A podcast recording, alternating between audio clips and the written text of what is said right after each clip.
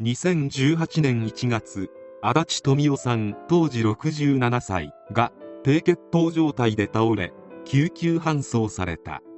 入院した富夫さんは数日後に回復したが退院した翌日に再度低血糖状態となり病院に運ばれた。富夫さんはもともと糖尿病を患っていたこともあってかそれからは意識が戻ることなく6月に息を引き取った。富夫さんが入院している間の3月には富夫さんの息子の正光さん当時40歳が会社事務所のトイレで練炭を焚いたことにより死亡した。正光さんの遺書らしきものも見つかり警察は正光さんに関して自決とみなしていたが正光さんの妻が司法解剖をやってくれと必死の懇願をしたこともあり実際に司法解剖をしたところ遺体から睡眠薬の成分を検出。加えて練炭に火をつけたとみられるライターがトイレの外で見つかるなど不審な点が多数判明した。正光さんの妻が司法解剖をしてくれとお願いした理由としては正光さんの遺書はパソコンで作成されていたが正光さんは普段からパソコンなど使わずまた文章の内容や言い回しにも不自然な点が多かったこと。正光さんが死亡した当日正光さんの母親が正光さんの姉である明美の作った抹茶オーレを飲んだ後意識が朦朧とした状態になっていたこと。富夫さんが緊急搬送されるきっかけとなったのは明美が差し出した甘酒を飲んだ直後だったこと。そして富夫さんが救急搬送された時に正光さんから明美にだけは気をつけろと聞いていたからである。警察は事件性ありと判断し聞き込みから明美こと足立明美の関与を疑った。調べてみると明美さんのパソコンから正光さんの遺書を作成した形跡が見つかった。そしてヤフー知恵袋にて弟が自決をしました。トイレで練炭3個使用で内側からボンドで隙間をなくしての短時間での一酸化炭素中毒でしたと書き込み正光さんの妻に対しどんな損害賠償請求ができるかという質問を書き込んでいた。それ以前にも練炭自決について詳しく質問したり父である富夫さんの健康状態を詳細に書いた後余命は何年ぐらいでしょうかと尋ねる投稿をしていたことも分かった。これによりどうやら明美は正光さんだけでなく富夫さんも手にかけた可能性が高い。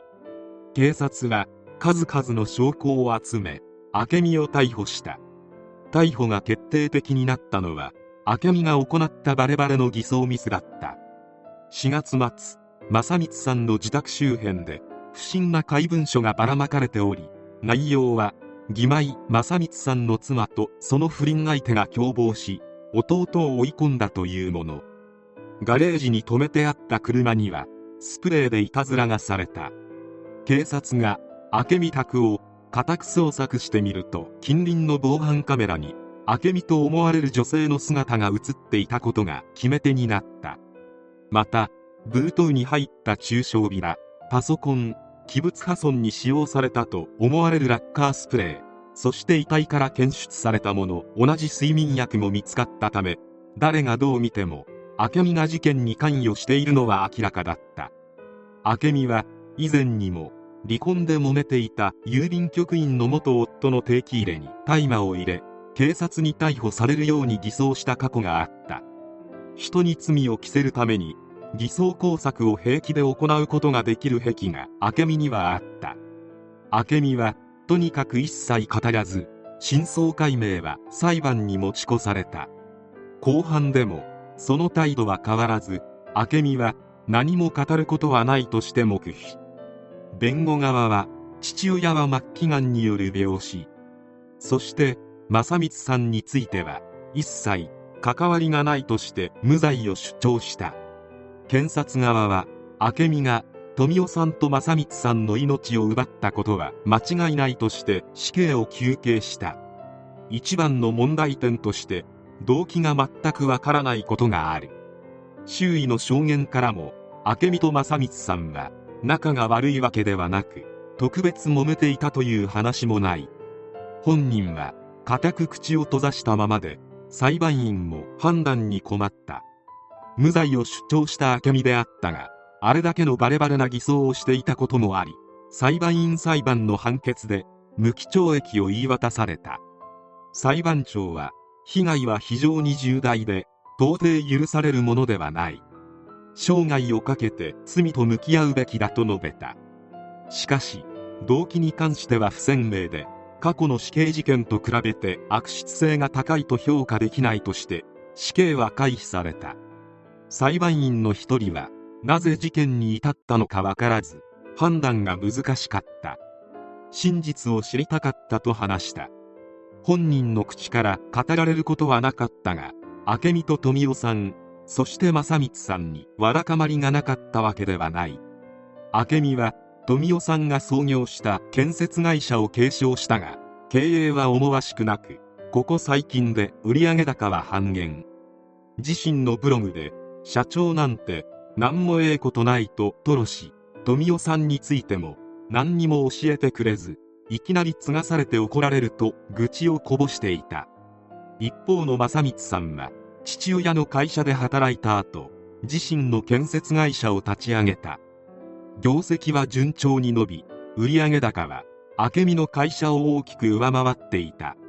なぜ長男である正光さんが継がないのか。慣れない企業経営にストレスをためブログには荷が重いとも綴っていた。そして父親が緊急搬送された時正光さんはインスリンがなくなっていることに気がついた。母の意識が朦朧となっていたこともあり正光さんは明美が飲み物に何かを混入しそして富夫さんにインスリンを過剰投与して低血糖状態にしたのではないかと気づいた。そのため妻に明美にだけは気をつけろと忠告したのだった。この忠告を妻にしていなければ事件として捜査されなかったかもしれない。明美は病を患っており継承した会社以外にもバーを経営するなどの事業を行っていたがどれもうまくいかなかった。明美を知る人によれば明美は事業センスがなくバーにしても誰がこんなとこ訓練と突っ込みたくなるほど駅からとんでもなく離れた場所で開店していた。このような稚拙さは犯行の後のバレバレ偽装工作からも納得である。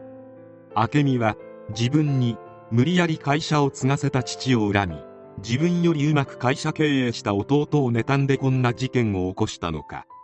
最後まで明美が語らなかったことから事件の真相が明らかになることはおそらくもうない。